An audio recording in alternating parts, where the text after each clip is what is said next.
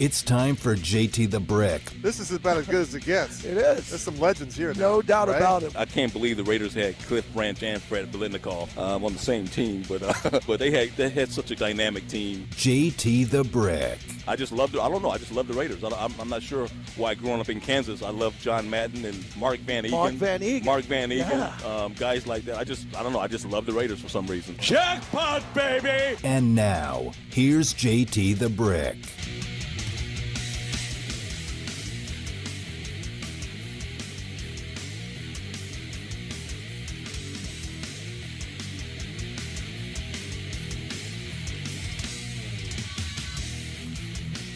JT back with you as we continue hour number two of the show, brought to you by Modelo.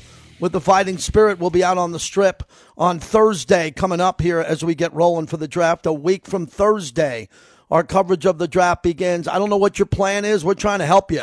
So we got a big remote set up at Caesars Cafe Americano. We'll be there before I MC and uh, anchor on radio. Part of the Raiders draft from three to five over at Drai's which we're excited to be at. We had a party there a couple of years ago. It was wild. And then Friday, it'll cool down just a little bit. We'll be at the M Resort Spa for another appearance there. Our entire lineup is going to be out on the strip, giving you that in depth team coverage of the draft like you would expect from a flagship station in the NFL. Hour number two, we begin with the Spanish voice of the Raiders. Harry Ruiz joins us. And Harry, we sat down with Derek uh, last week after he had his press conference, and everybody's been examining the contract on how flexible it was, what Derek decided to, you know, not sign for, and big guarantees to be flexible.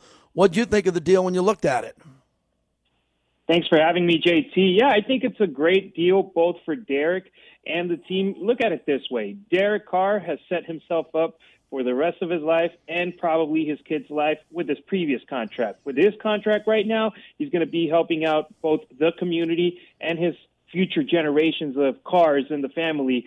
He doesn't need $200 million, and he is still getting paid a decent amount of money. He's not one of those quarterback club guys that they were in the group text saying, I'm getting paid $5, make sure you get six. I'm getting six, make sure you get seven. I think he set himself up the right way to have success with this team and being able to add the pieces necessary around him. You see the way the contract is set up, it's pretty much being able to have Derek Carr and Davante Adams on the team for the same amount of time. And if you have success, that means that you can keep extending it here in Las Vegas for the future.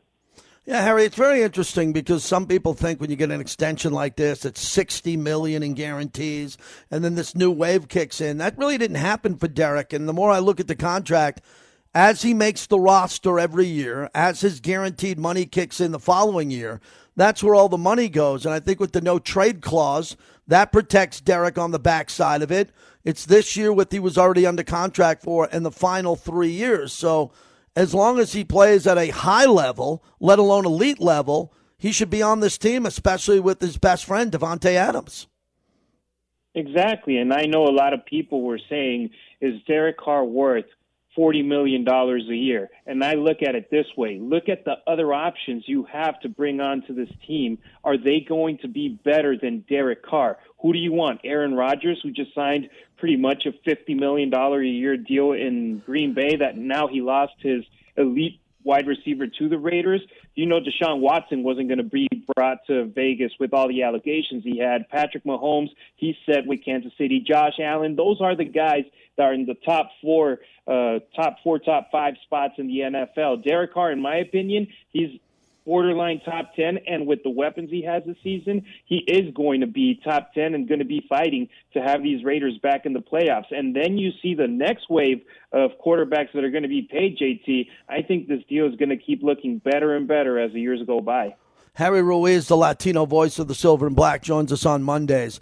There's two players I want to talk about heading into the draft that I think still have tremendous upside if things start clicking for them. It would be John Abram, the safety on the back end, and Clelin Ferrell, who plays edge rush or he can move inside. We'll start with Clelin, who was taken number four overall when he was drafted. That draft pick is a high value for other teams who would want him to play and trade for him on his rookie contract and then do it as a make or break deal. If he doesn't play well, they're not obligated to pay him on a new contract and they'd get him for cheaper if the Raiders didn't want him and if the Raiders wanted to use him for trade bait heading into the draft. Do you think that's a possibility?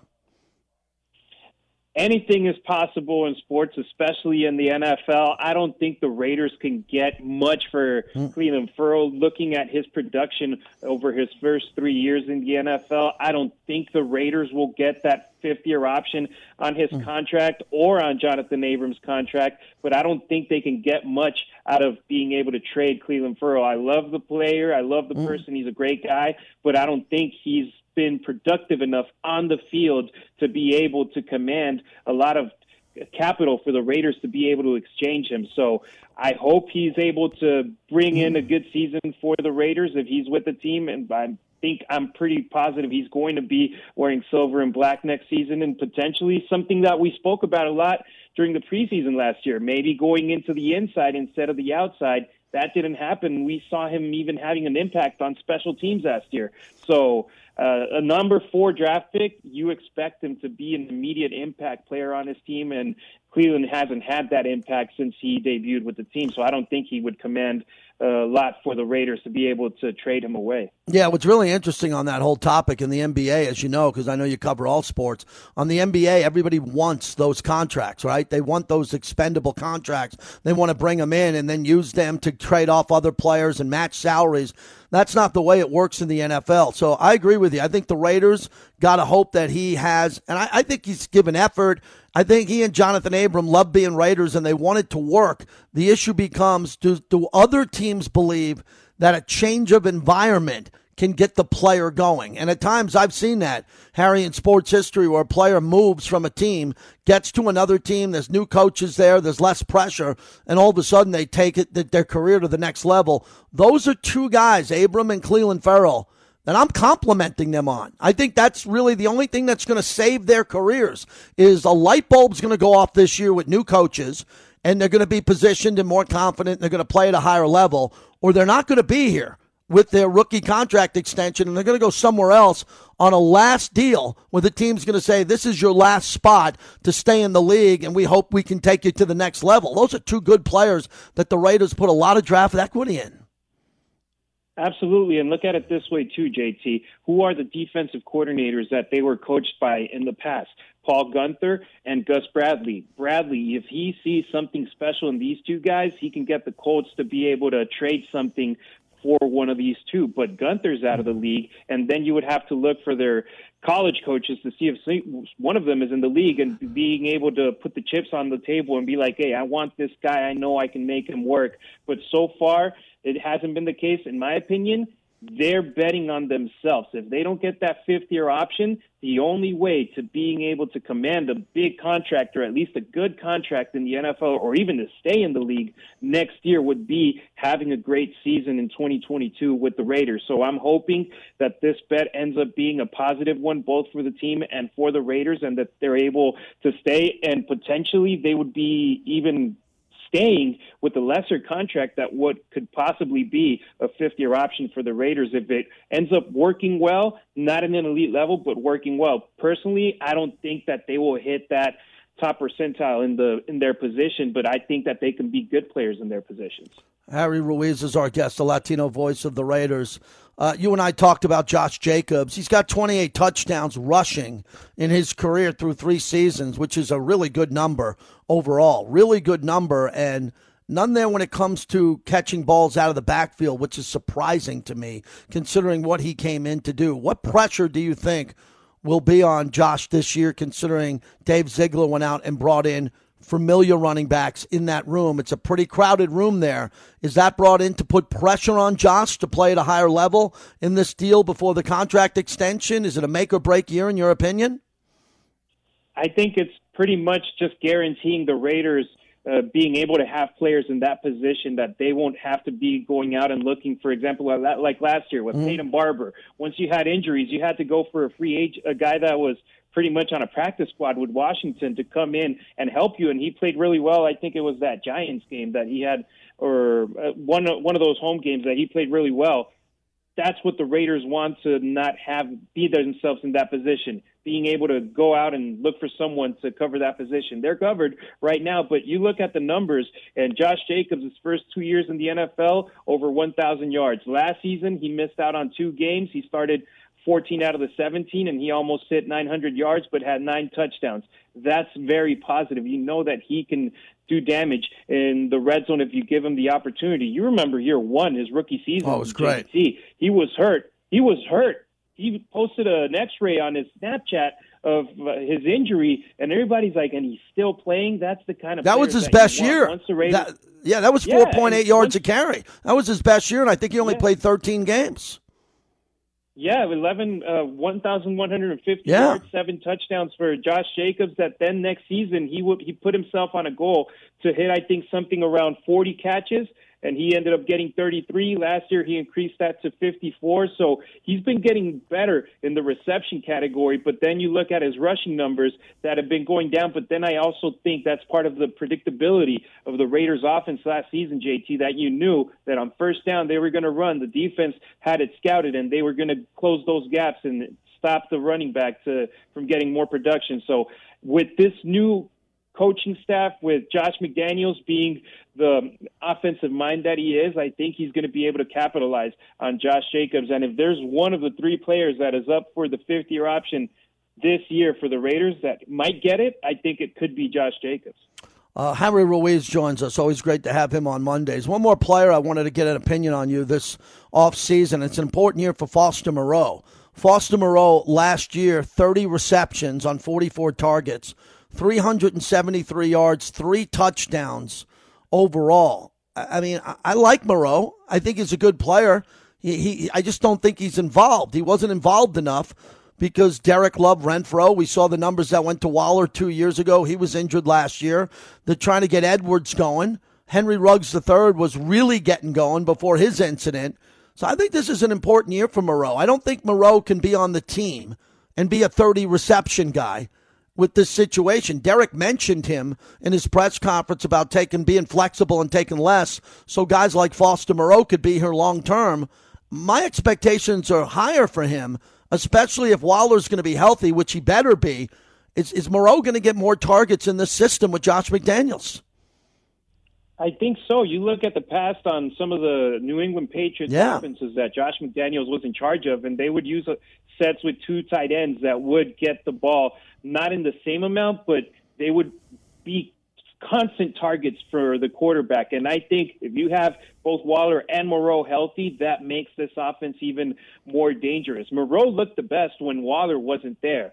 But if you're able to have both on the field and be, have both of them be productive, they're weapons, JT, and that's what Derek Carr wants. And he has a good connection with Foster Moreau. When Carr has those practices in local parks out here in Las Vegas, one of the guys that was always there was Foster Moreau and Darren Waller. That's why they were able to have that chemistry on the field. And you know that when he gets the ball, it's not short yardage. You're going to get at least seven, eight yards out of a Foster Moreau catch, and that shortens the distance to the markers. So being able to have him on the field is going to be good. And I don't think he's going to command a huge contract for next year, but I like it that Derek Carr has it in mind and knows that this year is one of is his contract year. If they don't get a deal done before the season starts, then it's going to be he might hit the free agency if you don't have to tag him. But uh, Foster Moreau can be a great weapon for these Raiders once the season starts. You happy about your Dodgers start to the year with the Giants? They're right there, back and forth, and the Dodgers' uh, best roster in all of baseball here, and some timely hitting with Freddie Freeman right out of the gate. It's ridiculous, JT. I've watched every single game, and like yesterday, Andrew Heaney being a great pitcher, pitching a shutout on his six innings of work. It's been crazy, but it's one week at a time, and we got an important week uh, against the Braves and the Padres. So we'll definitely keep keep an eye on that. But I'm loving it. Stay healthy, and this team is has potential to be one of the best in MLB history. Yeah, you got one of the best lineups in the history of baseball, six in a row. Dodgers are seven and two, the only other teams in the National League with seven wins. The Mets at seven and three this year, and the San Francisco Giants there at seven and two. Harry, we'll talk to you next week, uh, the Monday before the draft in Vegas. What are you What are you hearing? What kind of coverage? I know you're out there with the Raider Nation. We better get a big turnout, man. They're closing down the strip. That means Raider Nation in their gear, gear is expected to be out in front of those hotels leading the charge. I know, man. I've been invited to so many parties. I know Cisco from the Black Hole is listening. Shout out to Cisco. Shout out to everybody in the Black Hole. I got a lot of friends flying in from Oakland, from Texas, from California. So it's going to be a blast. It's going to be a party. And the best part is, day one, we're not going to be stressed out. We're just going to be having yes. a good time and celebrating. Then day two, we're going to be focused on the third round and definitely day three with all the picks that the Raiders have at the moment. Thank you, Harry. We'll talk to you then. See you next week. Gracias, hermano. There he is, Harry Ruiz, the Latino voice of the Silver and Black. Everywhere, from the parking lot to the broadcast. Love the job that he does. Eric Allen sits with him during the broadcast there in the booth, and very impressed with his ability too. I got a call into Eric Allen. Going to try to get him on sometime this week or next week as we recap the Raiders off season. 702 365 9200 is the number. He made a good point about no pressure being on the Raider fans. I, I, I, it's gonna we're gonna have to wait and see the numbers I wonder how many Raider fans are on the fence coming to Vegas because the Raiders don't have a pick to the third round, or Raider fans are going to be, that's perfect. I don't want to sit by the stage anyway and get in a mosh pit and get in there. I want to sit back and have a great time, and I don't care where the Raiders pick. I'll see it on Saturday, Thursday, Friday, then Saturday. Harry made a good point. You know, no pressure. You ever go to a wedding when someone in your family? How everybody's freaking out. If you go to a wedding and someone in your immediate family is getting married, there's some drama going on. Some dra- drama with the bride and the groom, the family, the mother in law, whatever it is. You go to a wedding of someone you're friends with or you're not involved in the planning, and you got a table in the back near the bar, and you're just kicking back, having the time of your life, knowing that you don't have to do anything, you don't have to make a speech, you can just kick back and have fun. That's the type of party I'm talking about for the draft. No pressure on Raider fans to fill out a mock draft. Guess what the Raiders are going to do in the third round? Who cares? Dave Ziegler was in charge of that. He'll take care of it for us. Let's just have a three day Mardi Gras on the strip. It's the closest thing we're going to see to that until we get to 2024 and the Super Bowl, or right before that, F1, when the F1 race comes in November of 2023. And the strip will be closed for the race, obviously, but the rest of the area around the strip and the track is going to be packed. I don't even know what that's going to look like. We're going to have the grand opening of so many other venues here before the Super Bowl. The Sphere is going to open up. That's going to be incredible. And more and more arenas coming to town. It's an exciting time to be in Vegas. It'd be more exciting if the Golden Knights could make a playoff push. We'll talk about that with Mark Anderson coming up on the other side. And Kyle Busch from Vegas got a huge break and won in Bristol. Uh, Chris Myers will join us tomorrow. He anchored that broadcast and we'll talk to him about that. I got a unique week lined up with some of the best guests in all of sports radio. JT, we're rolling here Monday, kicking off a week, a week ahead of the draft on the flagship of the Raiders.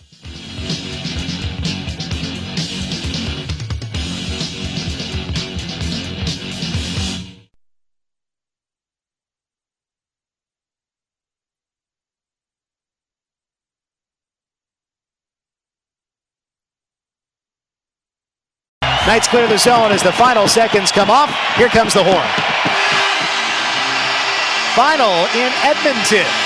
Oilers four, Golden Knights zero. Yeah, we got to regroup. I mean, you know, we, we've talked about this. We knew we weren't going to run the table. We talked about that two weeks ago. We were going to drop some points along the way. Uh, we're still right in the thick of things and short memory and get ready for the next one. Thanks. Well, that's Peter DeBoer yeah, I don't know how Peter DeBoer is saying we're going to lose a few. We're expecting that. Come on. It's got to be run the table. Got to treat every game like it's an elimination game. I am shocked that the Golden Knights are in this situation. We're brought to you by Grimaldi's. We have two $50 Grimaldi gift cards to give away this week. We usually give them to the best callers, ones that are most excited, ready to go. You got to be local in Vegas. We'll tell you tomorrow how you can secure a $50 Grimaldi's gift card. Mark Anderson, always kind enough to join us from the Review Journal, the great journalist. And Mark, I'll lead with the Golden Knights. You just heard it coming out of break. I don't know if DeBoer survives. I think he's a good coach. The team's loaded when healthy. They got everything they kind of need, and they're on the outside looking in. This would be an epic disaster if they missed the postseason. Yeah, it would be, but it's been that kind of season. You know, they just. I don't know if I've ever seen a team go through this many injuries. I mean, it's it, a lot of times they put out basically an AHL team on the ice a lot of nights. So, um, it, but yeah, they've they've also had chance. They've also had games they should have won, and they they've blown those games. And uh, that that when they went zero and five in that one road trip against teams that they probably should have won at least three games. That to me, well, that was the season right there. I mean, maybe they still sneak into the playoffs, but if they don't, if you look back, that's the road trip that killed them. And and even with all the injuries, there's no excuse the way they played in that road trip. You know, what's interesting about hockey, especially the Golden Knights, if they get in, it's a long seven game series and they can win it. They have the better roster, unlike the play-in game with San Antonio or Cleveland or some of New Orleans, where you just got to hope for a miracle if you're a low seed that you can advance, and then you're not going to win in that first round game against the number one seed. I think Vegas has a puncher's chance. I think a a ton of pressure will come off their shoulders. They'll be healthier and they'll have a chance to regroup. You know, the coach always talks about this group being resilient. Well, I think they could be resilient in the playoffs, but they got to get in the playoffs. And I'm looking at the numbers here, Mark, and it barely pencils for me. No, I, I agree. I, it, right now, if you, if I had to bet my house on, I'd say they don't make the make the postseason. But I, I also agree with you. If they get in, I wouldn't want to face them. You know, especially yeah. since now they're getting healthier. Uh, you know, this is probably the healthiest they've been in a long time, and uh, if they if they uh, if they keep this health, uh, you know, and and make the playoffs, I would not count that team out. If you told me right now they get the playoffs and they make the Stanley Cup final, I wouldn't be shocked. No, I wouldn't be. Uh, Mark Anderson's our guest. Let's move on. I got I got a problem here because if I was hosting this show in a college football town, I'd be thrilled. I'd be hosting more college football along with the NFL. And when I look at UNLV football, I just can't. I, I wish Marcus Arroyo well. When I see him, I want him to do well. I, I live in Vegas. I want UNLV to win, but I can't cover a team that wins one or two games. I can't put 20 minutes away or 15 minutes away every day for a team that's not competitive. Now I'm re- reading about players that they're losing in the portal What's the story behind the scenes here? Do they have enough good players? I was led to believe that once he got in here with the Oregon background with Justin Herbert and the ability to recruit, it'd take him two years to get his guys in, and then with the transfer portal, they'd be up and running again. Is that not the case? It hasn't been so far. Um, you know, losing Steve Jenkins, a receiver, uh, that's that's a big loss, and mm-hmm. uh, don't know really the story behind that. Um, you know, it, but it, it can't be a good sign that he doesn't seem to think there's a future here. Uh, losing Doug Brumfield, the quarterback, to me doesn't strike me as as big a loss, just because I think he must see the writing on the wall that he's not in serious contention to be the starting quarterback this next season. So it, it would, and maybe the coaches might have even gone to him and said, "Hey, you know, we can help you find another spot if if you want if you want us to." That that I wouldn't be shocked if that's if that's what happened. So, um, but it you know, I, I he has brought in some top uh, uh, transfers, and so you know that's that's what gives me a little bit of pause that maybe they're starting to get it together. I, I don't know, um, but I haven't. You know, if, if you if you look from the beginning to end, I haven't seen a whole lot right now to give me a whole lot of confidence mm. that this is going to be a bowl team next season. I yeah, but, think they need to at least be in contention for that for him to keep his job. But let me stop here for a second again with this stadium and the stadium being here for them to play in a pro football stadium. And again, I'm not asking them to fill it. I'm not asking them to sell it out. I'm not even asking them to fill up the lower bowl. But something's got to give here because of the stadium and the ability to play in an NFL facility. What the Fertittas did with the Fertitta complex and the training center, which is up to speed when it comes to the conference there. Are there more kids getting the getting the pitch, the pitch about playing in Vegas, playing in Allegiant Stadium, having a great practice facility, and transferring in. I don't want to hear about freshmen coming in out of high school. That's not going to work here. I want to hear about the transfer portal. I want to hear about veteran players transferring who have proven that they can play D1 football. I think that's the only way to save this program. Yeah, and, and you know they that's they are making that effort. I mean, they, they're bringing in what the Tennessee quarterback and mm-hmm. and his old high school um, teammate. I can't, and he played at a big time place too. I can't off the top of my head. I just forgetting. But I mean, they are making that effort. But you know, we've seen it before. They the UNLV's brought players in from Power Fives, and sometimes it works out and sometimes it doesn't. So I mean, it's hard to it's hard to say that yeah these guys are going to come in and get it done. But I agree with you. That's the way that you have to go, and and that's just the way it is in college athletics anyway. Right now, uh, college basketball is saying you if if you're going to do well now, you better you better be in that portal. Yeah. And so, um, you know, I know I know the basketball team just picked up a Colorado transfer today, so that obviously that's what Kevin Kruger is doing. So, like, you know, I'm I guess I'm in. I'll believe it when I see it with the football program right now. And this just this goes even beyond Marcus Arroyo. You know, I, having been here since '99, I've seen two winning seasons, and you know, I I used to think that um, this was a place you could really win big, and I still think there's that potential there. But there's something about the program that's that's just I don't know what it is. Yeah, uh, it just doesn't click right, and so uh, maybe Arroyo gets it done. But you know, I'll, I'll like you know. I'll check in at the end of the season, and going in right now, my my hopes aren't the, aren't the highest. Yeah, Mark Anderson joins us as we wrap it up from the Review Journal. The Rebels have a spring showcase at Allegiant Stadium open to the public on Saturday. They have practices Tuesday and Thursday at Rebel Park, and then from the 26th through draft weekend, their final practices at Rebel Park. So if you've got a chance, go out and see if the team has improved. Finally. Uh, Mark, Derek Carr's contract, you're good at numbers there. He didn't seem to get much in guarantees, but he's given the Raiders flexibility, and there's a lot of big money coming as he makes the roster every year with Davante Adams. When you looked at the contract and you peeled it back a little bit, what'd you think? I think you know it, it makes a lot of sense to me. Uh, I think the Raiders are in an interesting spot because I think they believe they can win with Derek Carr, but they also know that um, there's a huge draft class coming up next year with quarterbacks. So you kind of give give Derek a, a chance a, one year to really show what he can do with the new, the new uh, new regime. Um, and uh, and I I think and Derek Carr's kind of betting on himself a little bit here too. Mm-hmm. And I I I I think I'm probably a bigger Derek Carr fan than a lot of people. I I do think you can win with him.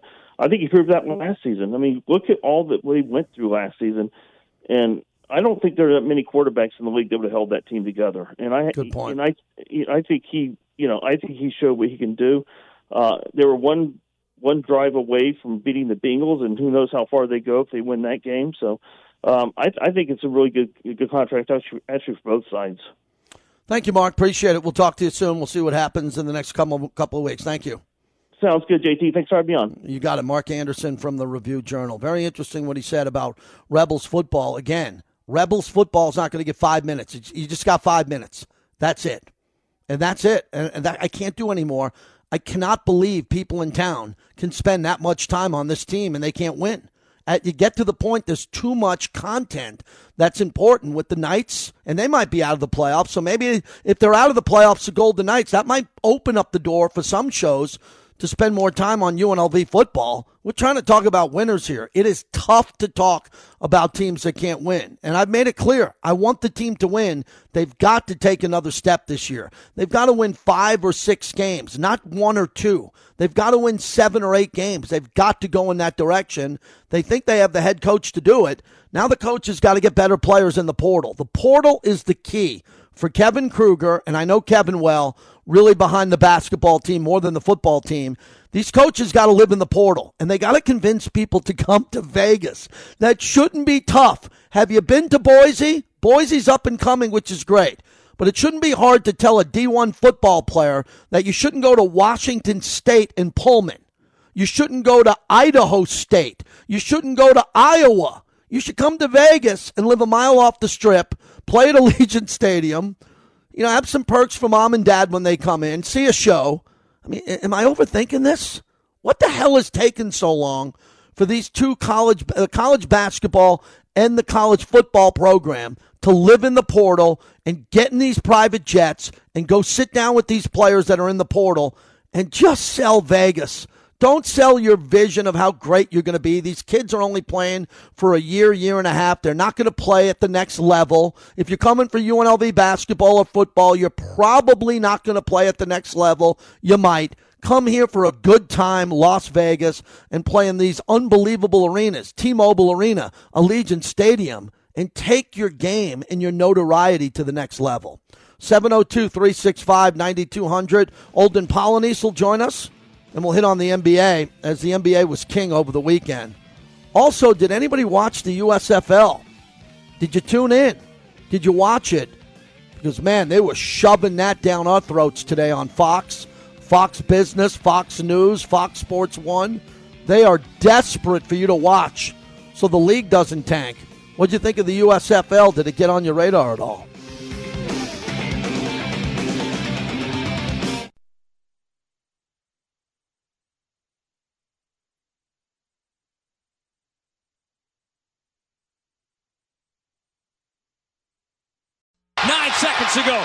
Jaylen turns the corner on Dragic. Eight seconds. Kick out. Left side. Smart up fakes. Finds the cutter. Tatum spins. Lays it up and in to beat the buzzer. It's over. It's over. The Celtics have won the ball game at the buzzer. Marcus Smart up fake the three. That killed the final seconds. Tatum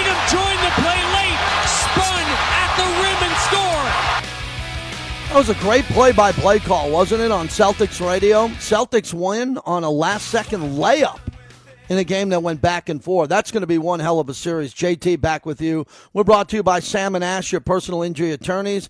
An accident is incredibly stressful. Handle an insurance claim, overwhelming.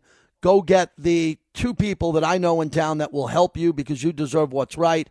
That's full compensation for your injuries. It's big in Vegas. You need a personal injury attorney in this town. We have the ones for you. Sam and Ash, 702 820 1234, because you deserve what's right. You just heard the final players. The Celtics beat the Nets. Kyrie had a hell of a game, and the fans were all over him. Olden Polynice kind enough to join us, NBA insider, 15 years in the league, one of the great big men, and one of my favorite guests, kind enough to join us. And Olden, you just heard that soundbite, but I want to ask about Kyrie. What do you think of his overall performance in Boston? Well, I thought he played well. You know, 39 points. That's you know solid performance. Um, you know, I think you know Durant had a subpar game, but you know the bottom line is you know what was happening during the game with Kyrie and the fans, and you know, it's kind of like mixed emotions about that. It's like you want to like retaliate or do things, but for the most part, I believe that you know, as an athlete, you gotta like rise above it, which is easier said than done. Trust me, I've been there.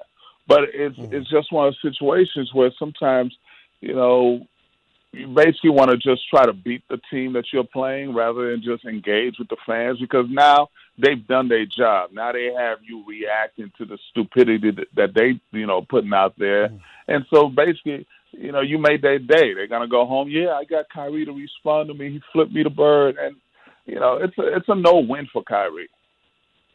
Olden, when did you see that at its worst? I mean, you played against some of the greatest players. You were a very good player. Were there games where you really could hear it behind you, and even though you were locked in, just on a certain night or two, a fan or two or a, or a whole section was so loud that you remember it and you had to look around and, and deal with that insanity. What was that like? Oh, I, I dealt with it many times. Um, the most well known one was when I went back to Sacramento for the first time after being traded. You know, it was the chant of OP sucks. And that one hurt me only because of what I had done for the community and the team, you know, led them to the mm-hmm. playoffs for the first time, um, I was very involved in Sacramento. And so when that happened, it was, I'm talking about incessant OP sucks, OP sucks. But then I, I took it upon myself, okay, I could either get really emotional and get offended and, you know, let them take me out of my game, or I can flip it. So I just concentrated on playing well. And the more I scored, the more I started chanting with them. I just turned it into something funny. I was like, OP sucks. I was mouthing the words with them. OP sucks. Yes, come on. There you go. And that's what you got to do. You just got to play. We won the game. I was ecstatic. And that, you don't engage because you're not going to win in that situation. The only other time that I had an issue, and I've always said this is definitely off limits, somebody dumped beer on me and that's when I, I, I kind of lost it because now we're getting into mm-hmm. more physical stuff. But your words, they don't bother me.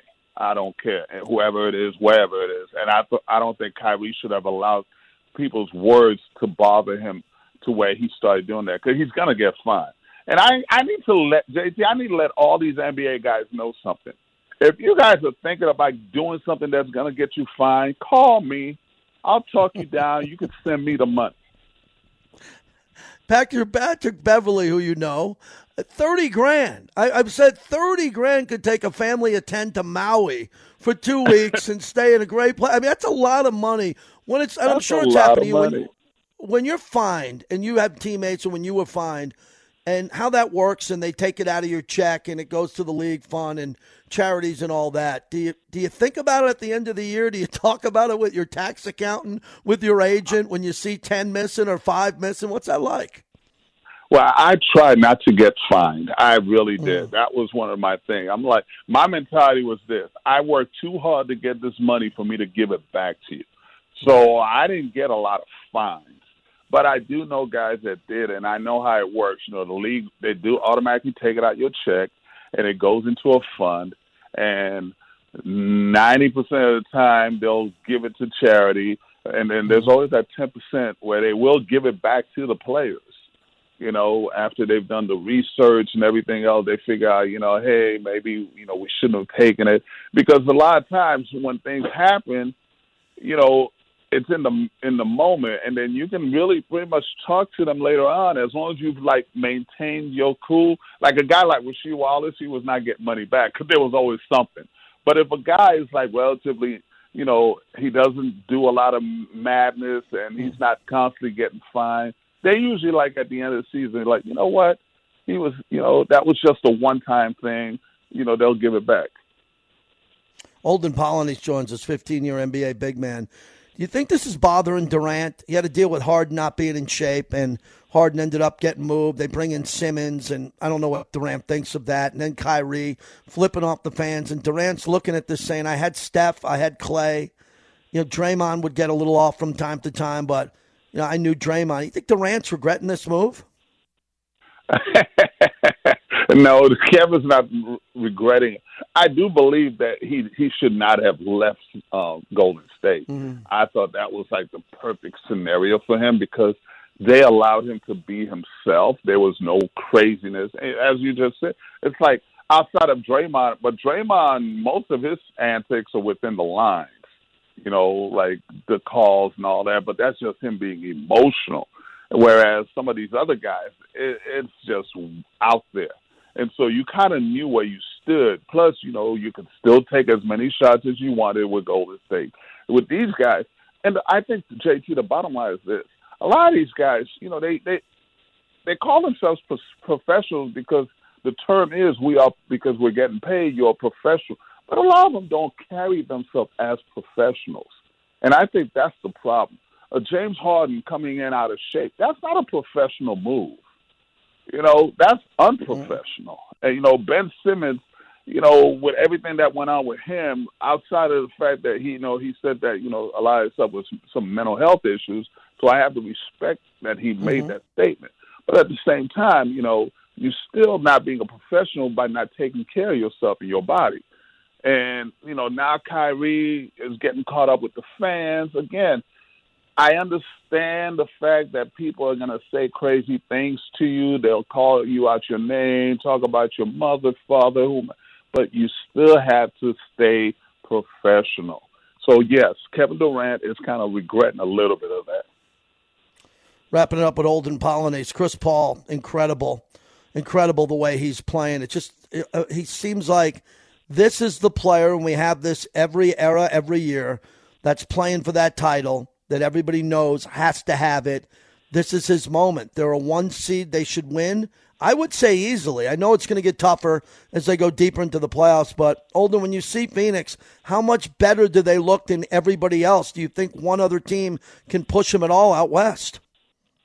I believe a couple of teams can push Phoenix, but Phoenix has all the pieces for a championship team. You know, they are the defending Western Conference champions, but Chris Paul is playing some great basketball even at an older age. And so I think one of the key components for him is the fact that he's always under control. He controls tempo. He controls everything. So his age doesn't even come into play because he can control every aspect of the game. Now, for you to win championships, you got to have good guard play. You got to have great inside play. You got to have shooters on the outside. You got to have great defense. And so that's why Milwaukee won. All the teams in the past have won because of those components. Phoenix has it all. They have a kid in Mikal Bridges who should win Defensive Player of the Year, but I don't think he will. But at the same time, he guards every position. He's always there. He hasn't missed a game in four years. And it's mm-hmm. just all these components. DeAndre Ayton's playing great basketball.